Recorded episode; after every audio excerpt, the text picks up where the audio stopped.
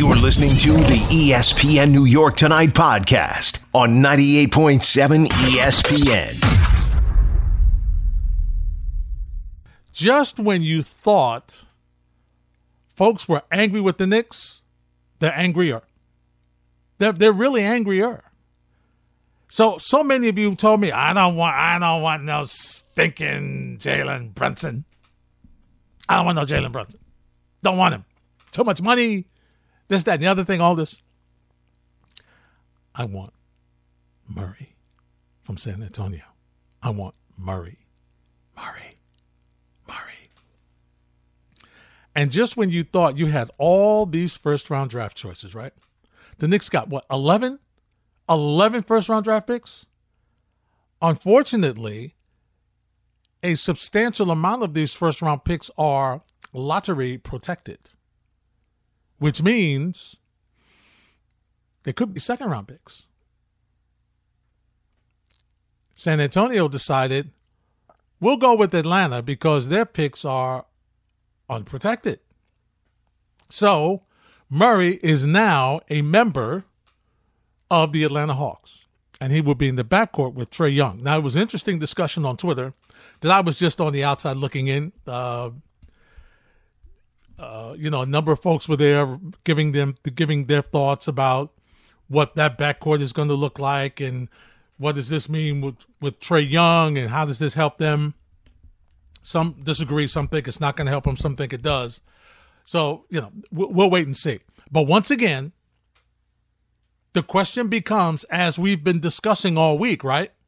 The question becomes, what else are the Knicks going to do? What else can the Knicks do?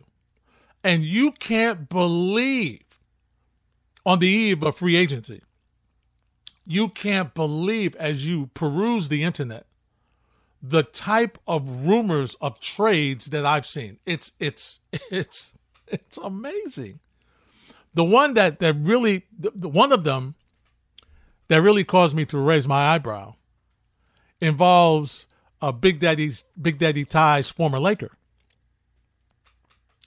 and that is a deal of what was it? Evan Fournier, Cam Reddish, and a pick to Washington for Kyle Kuzma. Now, here's the problem with that deal from where I sit. Washington can't afford Evan Fournier. Not with that salary. How are you going to make that deal happen? How does Washington, unless they're not, unless they're, you know, I know that Bradley Beal, I see that Bradley Beal is, is supposedly going to opt out. So what does that mean? He's going to settle for a lesser deal. He's going to, he's going to try to help, uh, know, the Wizards out. I, I, this is, this is, I don't know, but these are the type of deals and the type of comments that you're seeing on the internet involving the Knicks because the Knicks always find themselves in these situations. You know, I've said it before. I'm going to say it again, and you guys can say it with me. It's never plan A. It's never plan A. Now, some of you may say, but Larry, if they do sign Jalen Brunson, that is plan A for them because that's who they wanted. They've targeted him. They hired his daddy. You know, they did a page out of the college recruitment where, you know, you hire the dad and you, you make sure that you get the recruit. well, they used to do that back in the day. The NCAA doesn't tolerate that anymore. No, no, they don't tolerate that type of stuff anymore. Mm-hmm. But nevertheless, so it's clear, right? President's son is his agent. I mean, what if what if this is a new line of tampering as far as I'm concerned? This is tampering times ten. So it's no question that they want Jalen Brunson. They're going to get Jalen Brunson. They are. They're going to do their best. And with all the, you know, uh, our senior basketball front office executive, Bobby Marks, I saw him on NBA today, and he made it clear listen, even if Dallas wanted to resign Jalen Brunson with the all the money and tax and stuff they would have, it would be a penalty. And let's be honest, which is probably why Knick fans are not trusting Jalen Brunson right now. Let's be honest. If they they could have signed him long ago, and at not at the amount of money that the Knicks are going to pay him to keep him. Now, let's be honest. He was invaluable to them last year. Brunson was. He was going into and during the postseason, he was their second best player behind Luka, And it wasn't close. Now, maybe they feel that Spencer Dinwiddie, second year, back from the injury, he'll be better than he was last year. Maybe that's what they're thinking. So, listen, we don't need Jalen Brunson. We got Spencer Dinwiddie. We got some other, you know, we got Tim Hardaway Jr. coming back. We, we, we've got, we're going to be okay. Dallas is not going to be okay because they needed to get bigger. They needed to address the front line where they always got out rebounded. Even though they have tall guys, they're tall guys, they're not physical. They're tall guys are like three point shooters. So they still were getting beat off the boards badly. And they still, how are they going to address that? With the lack of money and the lack of salary space in their cap. So I this is this is going to be a tough one for Dallas. But that's Dallas's problem. The question now for the Knicks is if indeed you do get Jalen Brunson, what will be your next step? Who will you get? Because Woj has indicated, Windhorst has indicated that even the Knicks are saying this is not our big. We understand this is not the guy that gets us to the next level. It fills a major hole because we don't have a point guard and haven't had a point guard for a number of years, decades. So, yes, we need to get a point guard. So this solves that issue. But it doesn't make us, it doesn't take us where we need to go. So I'm happy that they understand that because that means that they have to make some other moves.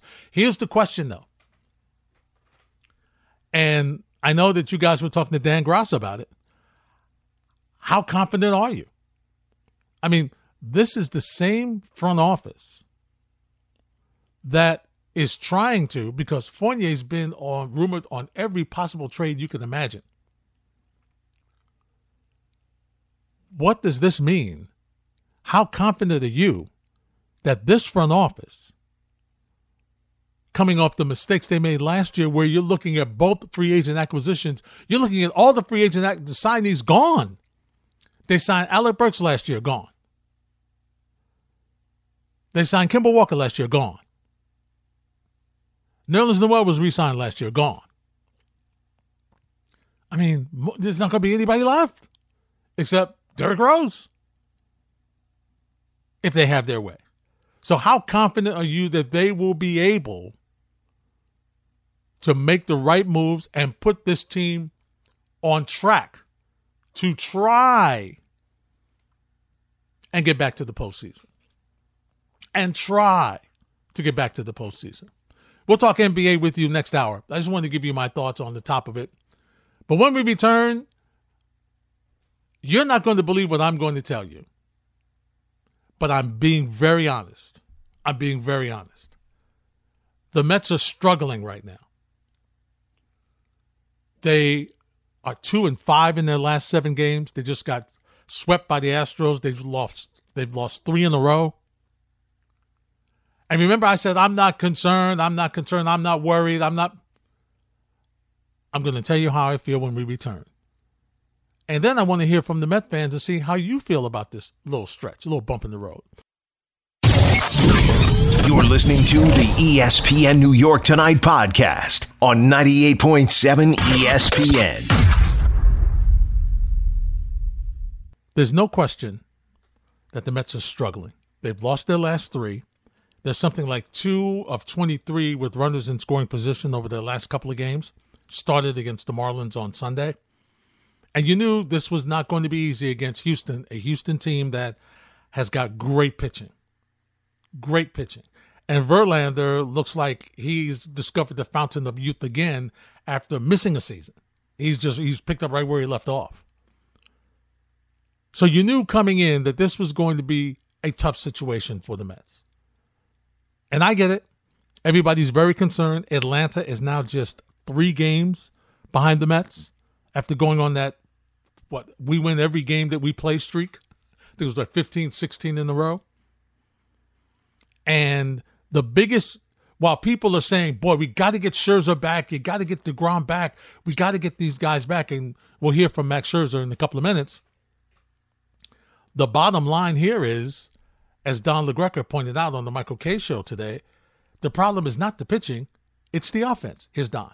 They're not hitting right now, and it's a little disturbing. And the Astros are a really good team. It's still a little aggravating when you go up against the Astros four times, one of the two or three best teams in baseball, and you lost all four games, getting outscored 24 to 6. You scored one run at home against the Astros. So am I panicking? No. But can we stop the whole narrative? It's not last year. All right, they've proven it's not last year. It's this year. And can I be a little aggravated that they've lost three in a row and just have forgot how to hit? I think they could be held to a different standard now, Peter, where we can be critical and say that has to get better because the Astros are just the type of team that you're going to have to play to win a championship. And we're not going to see them till the World Series, so I'm not going to worry about the Houston Astros. They haven't played the Braves yet. So Max Scherzer and Jacob DeGrom would not have helped the last two days because you scored one run. It's about hitting. And this is something that the Mets were just rolling with before, as they were just running away with their division. Now, logically, you knew they were not going to play that way all season. Only one team is doing that. That's the other team in New York. Okay? Everybody every team goes through lulls, every team goes through peaks and valleys. Every team has slumps. And right now, the Mets are in an offensive slump. They can't worry about Atlanta until they play them. Okay, I hope that Buck Showalter can keep them focused and not worry about, oh my God, we're looking over. Oh, here comes Atlanta. It's June. It's not August. It's not September. It's not even week one of October. It's June. Okay, you've only played what is that? 76 games. You got a little bit more to go. okay, you got a little bit more. All right? So focus in and hopefully on this on after now that Houston's out of here, they can get their bats going again.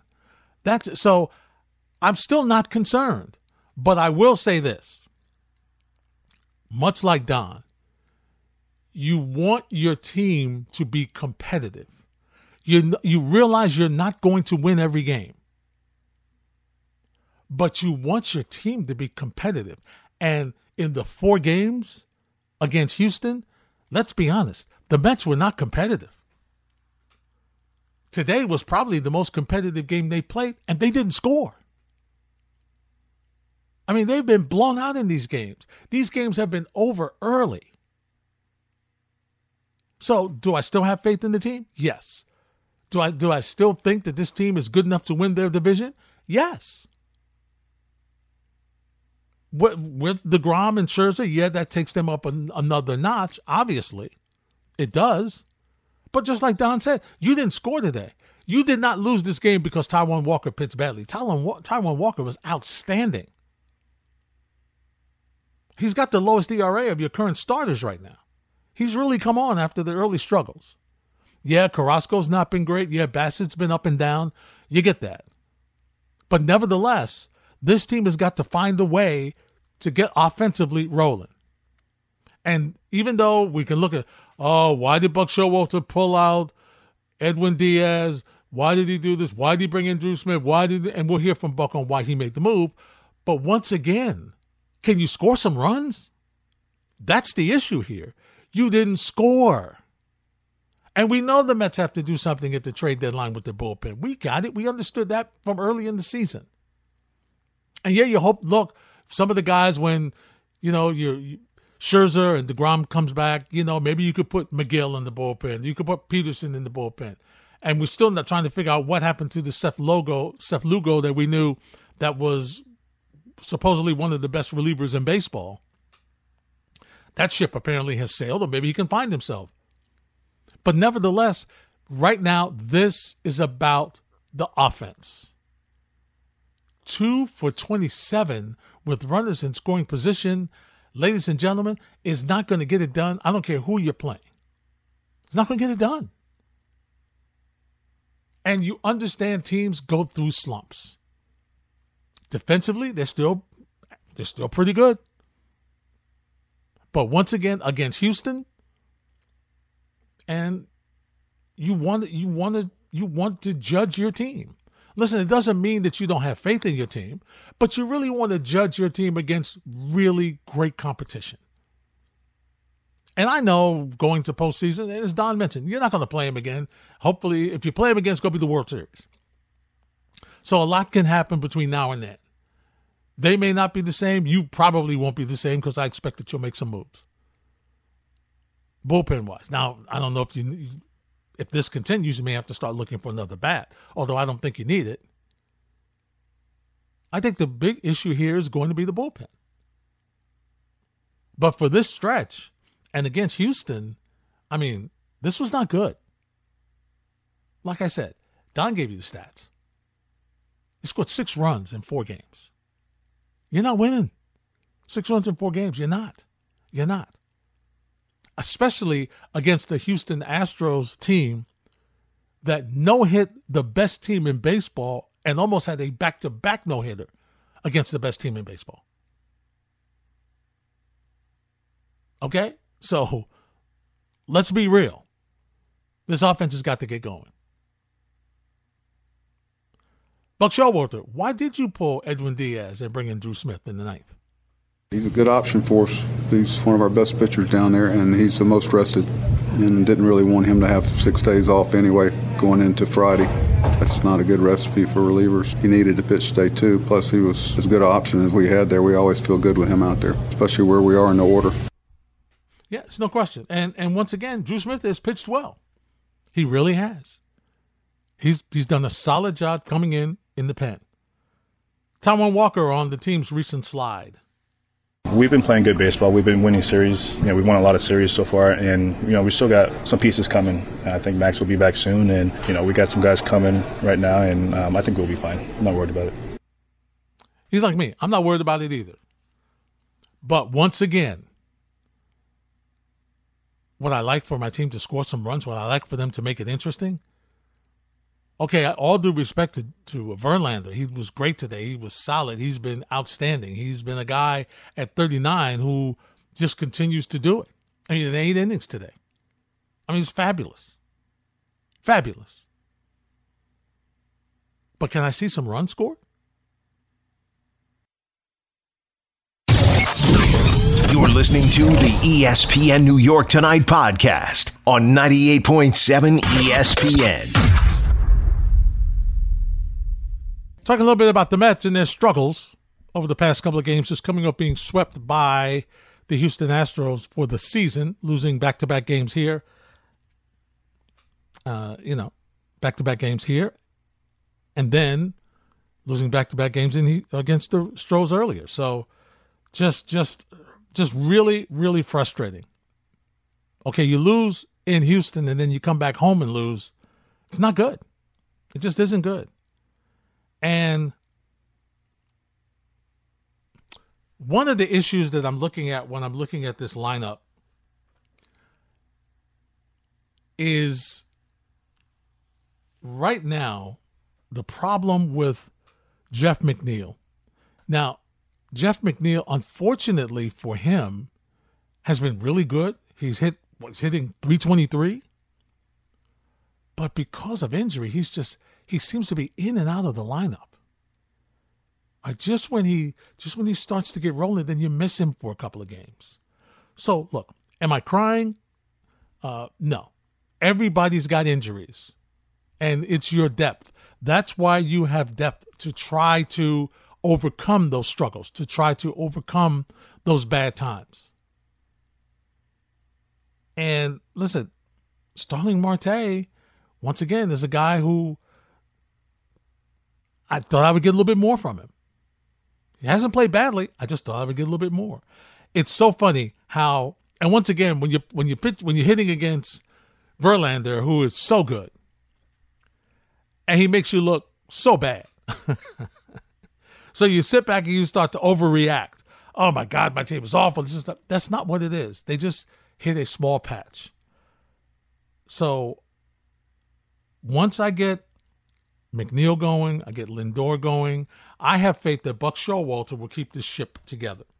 Because that's the most important thing, right? Is that they don't lose confidence in themselves.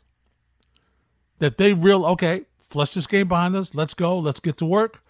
We got another game that we have to get to. This Houston is behind us. Okay, we didn't do well against them. Psst, we don't have to worry about them ever again. Right now, our job is to get back to doing what we've done all year, and that is do a great job at winning series. And here's all you need to know about this team the depth of this team and how they've been able to deal with injuries. This is their first three game losing streak of the season. We're at June June 29th. Now there's a lot of teams who with no with not having your ace and also not having your number 2 for a month or two would really have trouble winning. And they found ways to win because of their ability to hit. They found ways to win. Yes, they've got good pitching, but the deep the defense and the offense has played extremely well. Right now, they're hitting. They're a, in a slump offensively, and it's unusual that everybody goes into a slump at the same time. But I'm still confident that this team is good enough to overcome it, and this team will be fine. And oh yes, there is help on the way. Yep, Max Scherzer in his rehab start tonight that was that got pushed back. Remember, it was supposed to be last night. He had eight strikeouts. Nice job. Here is uh, Scherzer on being excited to return to the big club. Yeah, you just got to be on the bench and uh, you know talking shop with the guys and uh, understand different situations that I you know I see and be able to still be a part of the team and helping guys out. Uh, you know, you know there's different things that happen every single day in the big leagues that you see uh, from the bench uh, that you can always you know talk with your teammates of different situations that happen. So um, you know that's where I have a pretty good feel for uh, what goes on. So um, you know excited to get back you know with the team, join them uh, officially now, and uh, you know get things going. All right, so Scherzer's on the way back, so that will ease some of the stress from the starters from the, in the starting rotation. But once again, it's about scoring runs. So if they can get the offense going, they'll be okay. They'll be okay. Let's go to the phones. 1 800 919 3776. Mike's in Queens. Hey, Mike, you're first on ESPN New York tonight. Good evening, Larry. I told you all last night you're going to lose today. You know, the Mets offense, let's be honest, the only constants are Alonso, McNeil when he's healthy, Marte when he's healthy, Nimmo, Uh, they're getting nothing out of catcher. Nido had Nido had one big hit, maybe two. You're getting nothing. Escobar one big game. You're getting nothing. The DH is a black hole. Dom Smith, he's a mess.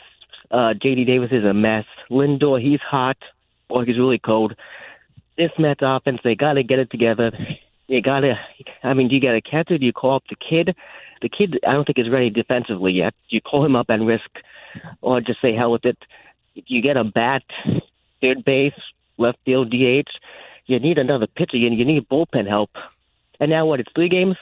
The Braves are coming. Oh, they are hell. They're right here. Three games is it, they should be tied. Okay, let's be honest. They should be tied. The three game lead is nothing.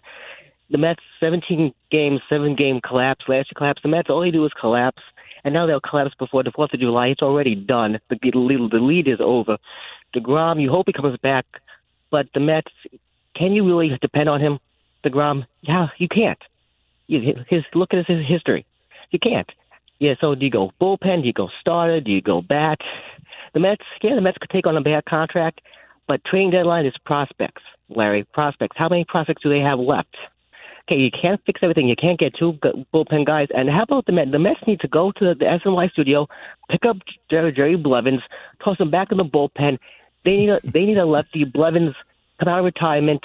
We need you, buddy. You got nothing out of you know garbage the guy Reed was a felon. He's a he's, he's a damn landfill.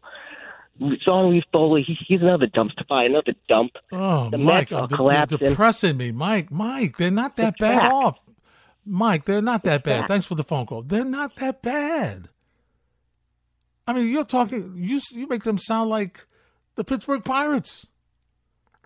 Yes, they're struggling offensively. There's no question about it. Yes, you're right. They've not got they they I didn't think they would miss McCann as much as they did offensively, but they do. And it's not like he was hitting 400. But still, he was a little better offensively than what you've gotten from Nido. That's why Nido's a backup. right? Otherwise he'd be number 1. So, I mean, listen, yeah, they're struggling. There's no question. You you are right. Do they need bullpen help? Absolutely, they do. Absolutely. Is Alonso a constant? Yes. Is McNeil a constant? Yes. What you're saying about the offense is correct.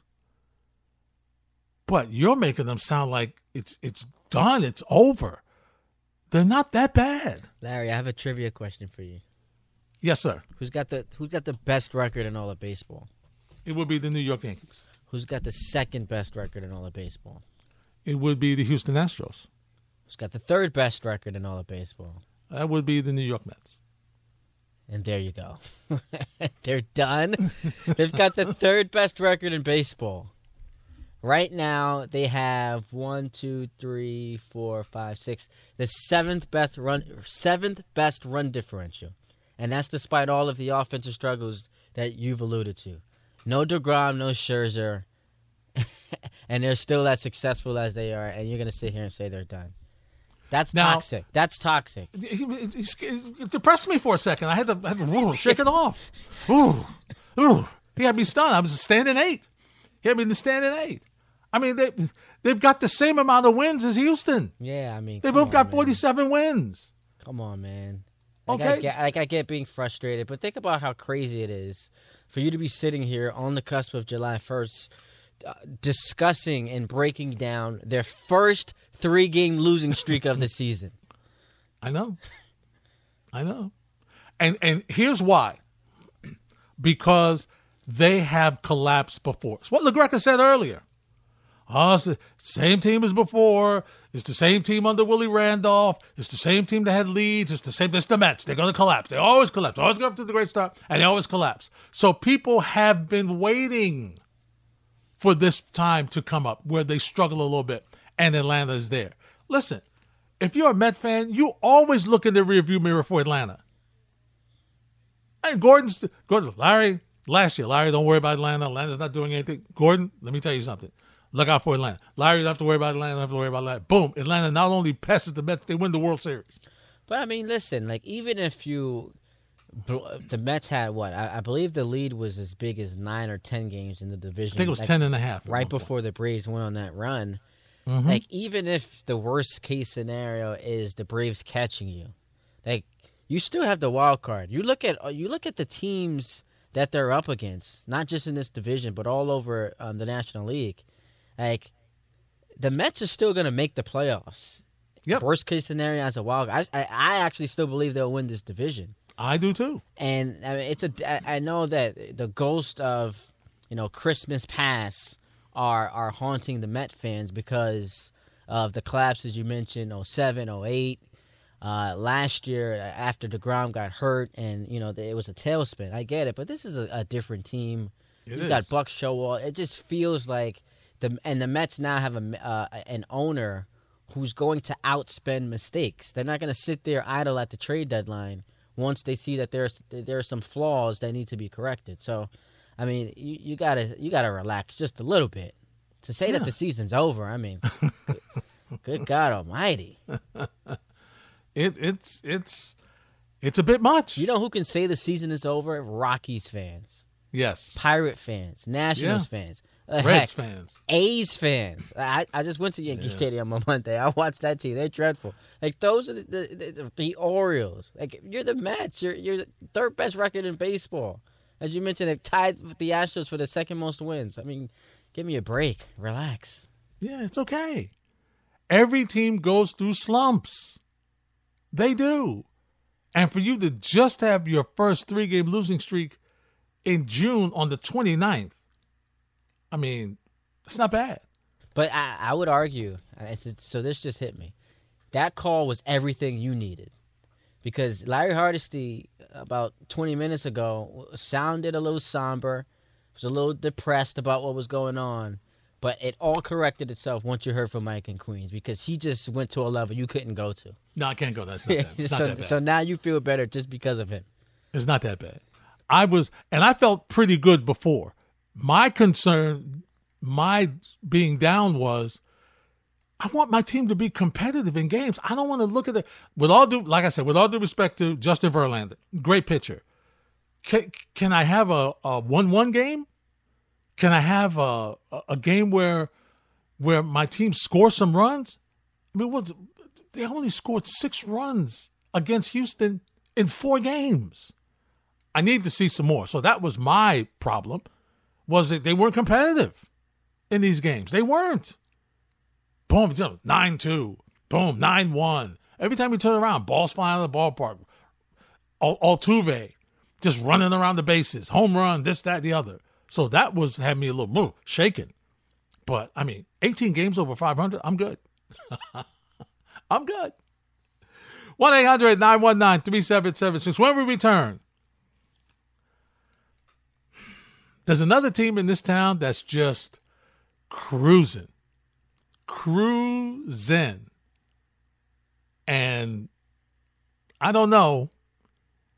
I think, I think, I think tomorrow, once again, when they play the Stros, it's another preview of the ALCS. You're listening to the ESPN New York Tonight podcast on 98.7 ESPN. And I got to tell you, there are some similarities, but there's some differences as well. So I want I got a couple of Yankee fans in the studio, and uh, I want to hear from you. 1 800 919 3776. But first, you know what happens this Friday? All roads lead to Lake Como, New Jersey, where Bar A becomes Bar K at the 98.7 ESPN Beach Bash. The Michael Kay Show will be live from 3 to 7 with giveaways for fans in attendance and music from Brian Kirk and the Jerks. And if you listened to ENN today with Peter Rosenberg and Don LaGreca, Don told you what song he will be performing on Friday. And he's playing an instrument. I'm not going to tell you. You have to listen or hit the podcast up on the all new ESPN New York app.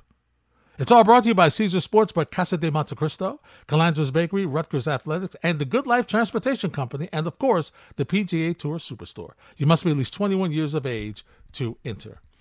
All right, uh, TB, I know you're a Yankee fan. Is this team at this point, because we can't compare them until we find out how it all ends, but at this point in the season, does this team compare favorably to the 98 unbelievable 125 and 50 team? I want to say yes because they've had this if I memory serves correctly, they have a similar record at this point, if not better.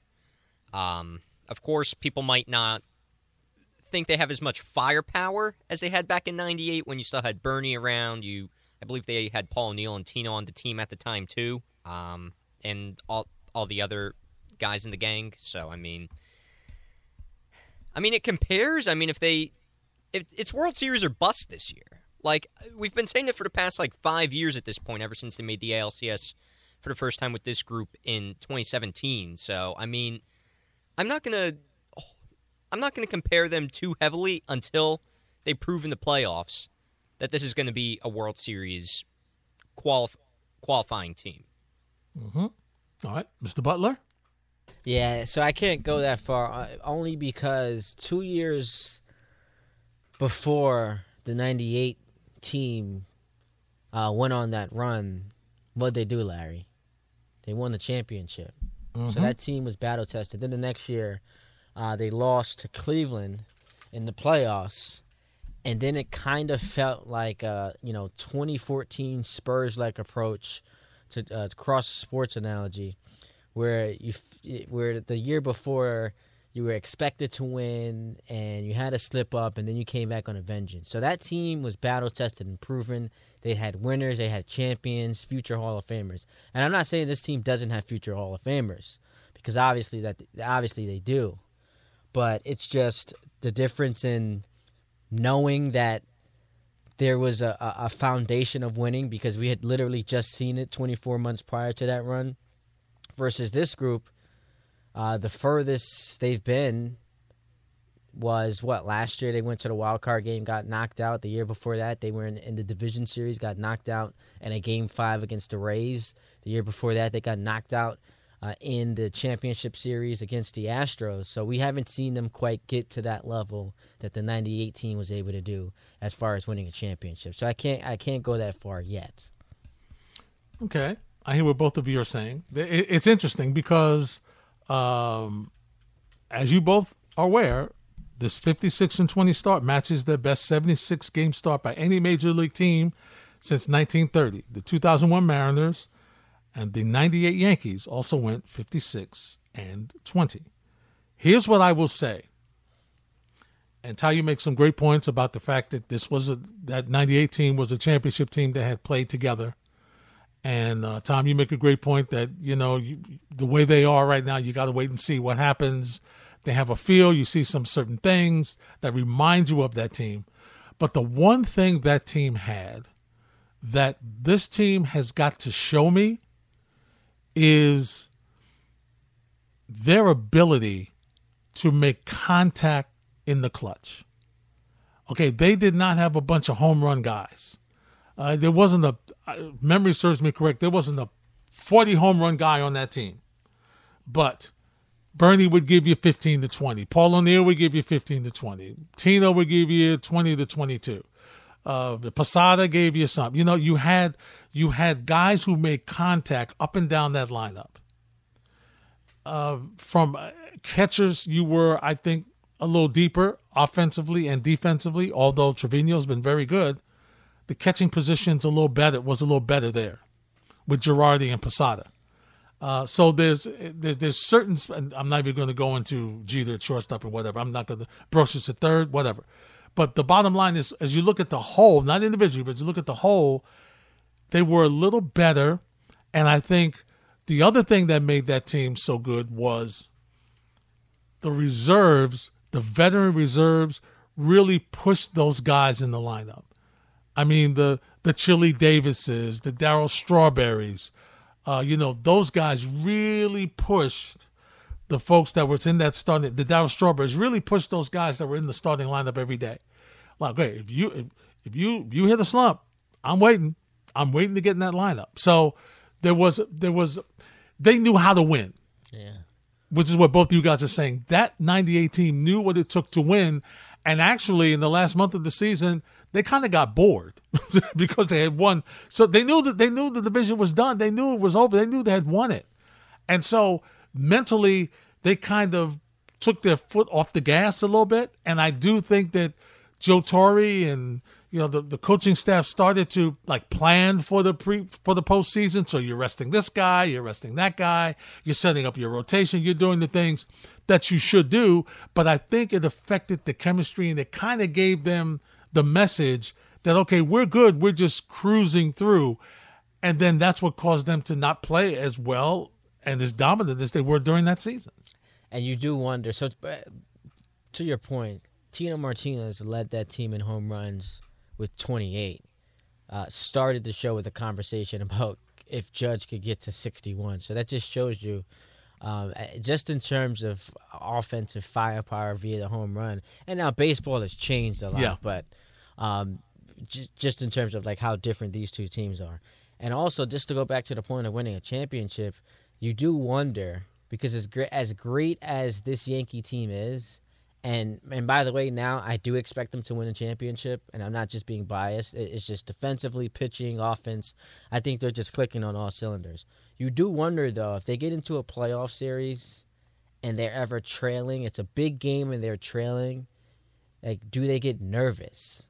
Not everyone gets nervous, but do they succumb to that pressure? Whereas that 98 team, since they had been there and done that, there was nothing that was really going to spook them. They were so dominant.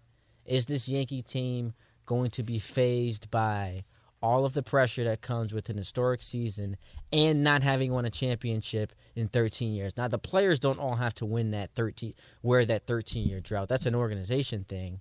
But you know the pressure comes with the territories when you when you have a fan base that's quote unquote starving for another title, and you Yeah, just wonder true. how they're going to deal with that.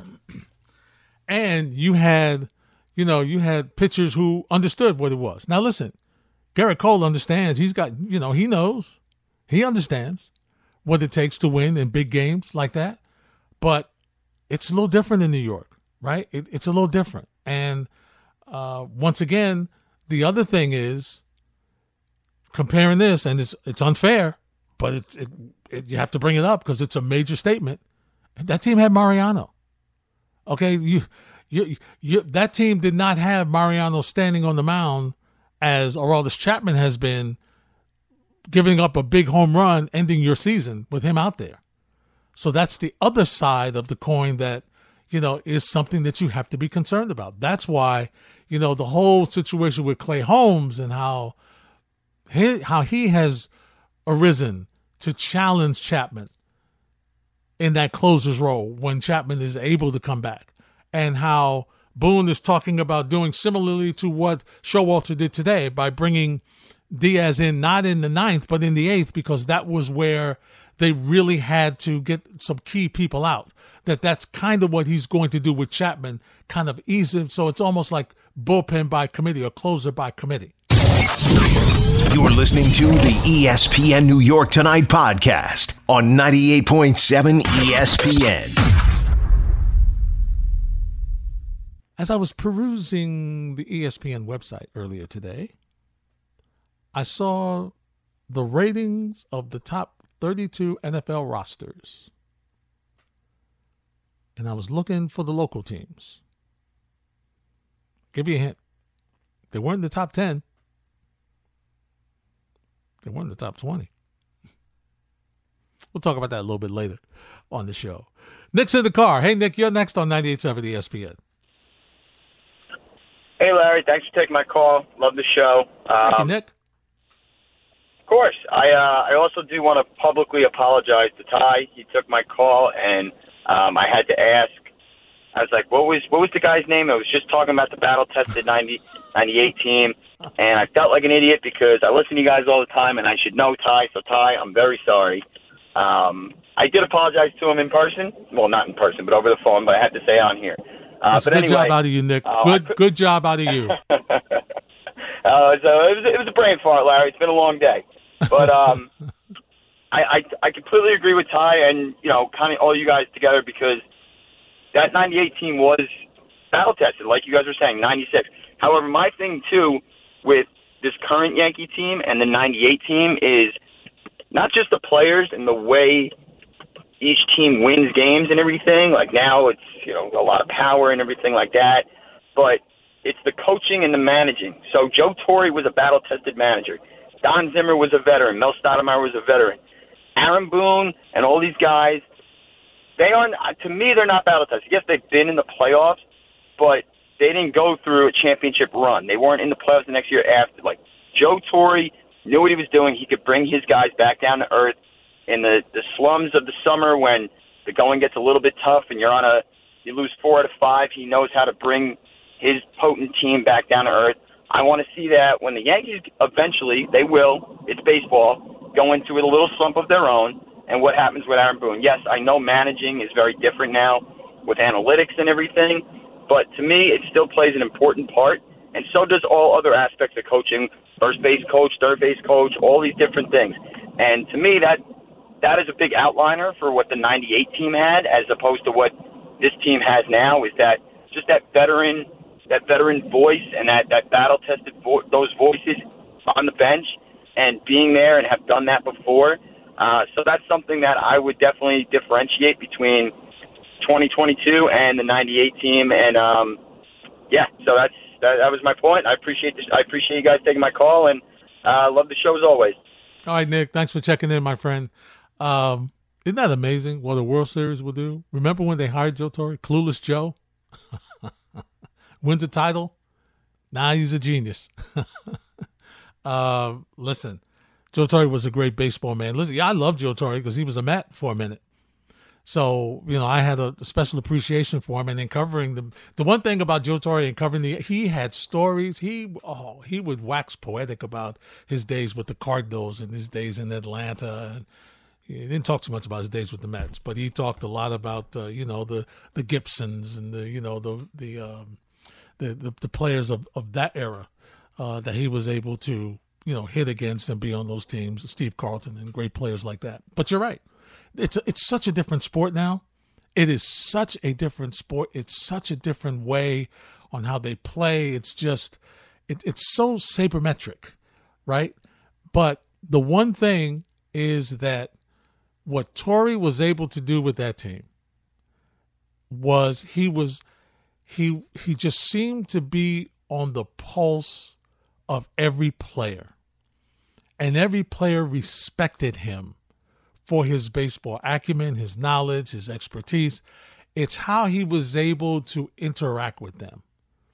And once again, you know, it's a it was a veteran ball club. So you kind of have to pick your spots, right? Because veteran ball clubs, you expect, you know, they know how to handle themselves, but he had certain relationships. He'd go up to guys and speak to them. So it was, it, it was, you just admire how he handled them. But it was a different type roster and it was not a roster that relied on home runs. Okay, once again, as we discussed, it was a roster that relied really on contact and guys who hit home. Runs. It's so funny because that's one of the reasons why they would ended up going after Jason Giambi as a free agent because they wanted to get more home runs. They didn't feel that they didn't have a they didn't have enough home run power in their lineup. But that that team, especially with Bernie, they had that team was loaded with professional hitters. I mean, once again, baseball's changed, but uh, Ty, Tom, there wasn't a lot of 198 hitters in that in that Yankee lineup in '98. wasn't a lot of 204 hitters. You know, those guys were in the in the high twos, low threes that were on there because of the way they hit the baseball, because of making contact, hitting. Yes, they pulled the ball when they needed to, but they also could hit the opposite way. They could hit up to center field. They could hit up the middle. They could use the whole ballpark. From a record standpoint, yes, they are compatible, but from a talent standpoint, not so much. I mean, not the so sport much. has changed too. It really has. It uh, really has. It's, it almost feels like a completely different. I mean, and also look, I guess the current players would, would make this argument. Like how how different would those batting averages look if shifts were around back then? Mm-hmm. And you could really game plan and set your defense to guard against the strengths of, of uh, opposing hitters. Because the shift has, has robbed a lot of these a lot of these guys of some some hits. Yeah. I mean, the type of shifts too. I mean, there's yeah. always, as you know, there's always been shifts in baseball, but very rarely have you That's seen four outfielders. Yeah, I mean, I mean, four, four outfielders. I mean, stop. Where, where, where, where you gonna hit? The, where's the ball coming? If you want offense, okay, if you want offense in your game, four outfielders is not helping you get offense. it's not. It's just not. So these are some of the things that you know when you look at baseball and you compare eras. That's why it's so tough, right, guys? When you start talking about the greatest and this and that, you know, I mean, you go you go way back and way back in, in baseball history, I mean, there was a shift put on Willie McCovey, who played along with Willie Mays on those Giant teams in the in the late in the mid '70s. There were shifts put on a number of hitters because they had the penchant to pull the bat, the, the football, uh, the the baseball. But but to the extent that they have it now, I mean, I don't know how anybody can get hits. I really don't. And and and to the point now, I mean, think about this. As a Yankee fan, you go back and you look at the amount of, of times Reggie Jackson struck out when he was playing on those championship teams. And they were ridiculed. How could he strike out? How he strikes out so much. He, yes, he makes contact. Yes, he hits home runs, but all those strikeouts. Are you kidding? Today, he, compared to today's guys, he, he didn't strike out that much, considering the results he got when he when he got a hold of the baseball. If that happened, was, it, if that happened today, Larry, that nobody would be questioning it. That's true. You're right. Like Ronald Acuna, he's one of the best players in baseball. He'll probably strike out like over 170 times this year. Mm-hmm. Stanton will strike out 200 times possibly. Judge, well, maybe not Judge this year, but Gallo. Ga- That's what you. That's what you're looking for. yeah, I, I don't even want to think about Gallo. I hope he doesn't even get 200 more plate appearances this year. You mean not in New York? Not in New York, at least. Larry, you I know, I, I. I said this earlier, and Tom kind of laughed at me. You know who has to be kicking themselves about what the Yankees are doing right now, watching this season unfold? Brett Gardner. Yeah. Yep. because it, it, it almost felt like every year was like, well, is this going to be his last season? Is this going to be his last season? Yankee fans felt like they were bringing him back, uh, like too often. Like it, it was long past the time he should have retired, and not that he's officially retired. He's not on an active roster. He's missing out on this historic run. Mhm. And you Yeah. mean to tell me he he can't be better than Joey Gallo? Oh, easily. Brett Gardner has earned the right to be a part of this this championship run. So Cashman, go go go sign that man and bring him home. Bring him home. You are in such a minority. I know. I'm not saying As you a gotta, Yankee fan, but you not- are in such a minority.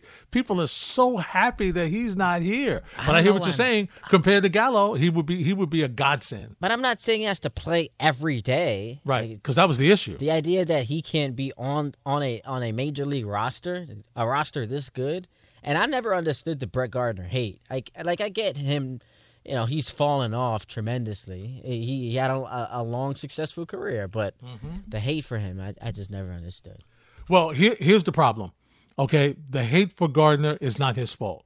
The hate for Gardner is because Aaron Hicks couldn't stay healthy, Stanton couldn't stay healthy, Judge couldn't stay healthy, and so he was playing more than he was supposed to play.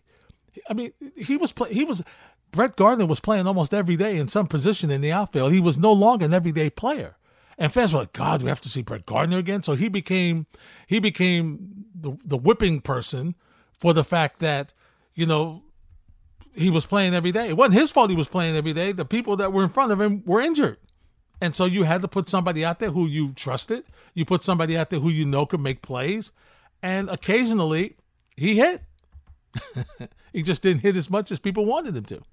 Once again, it wasn't his fault. wasn't his fault.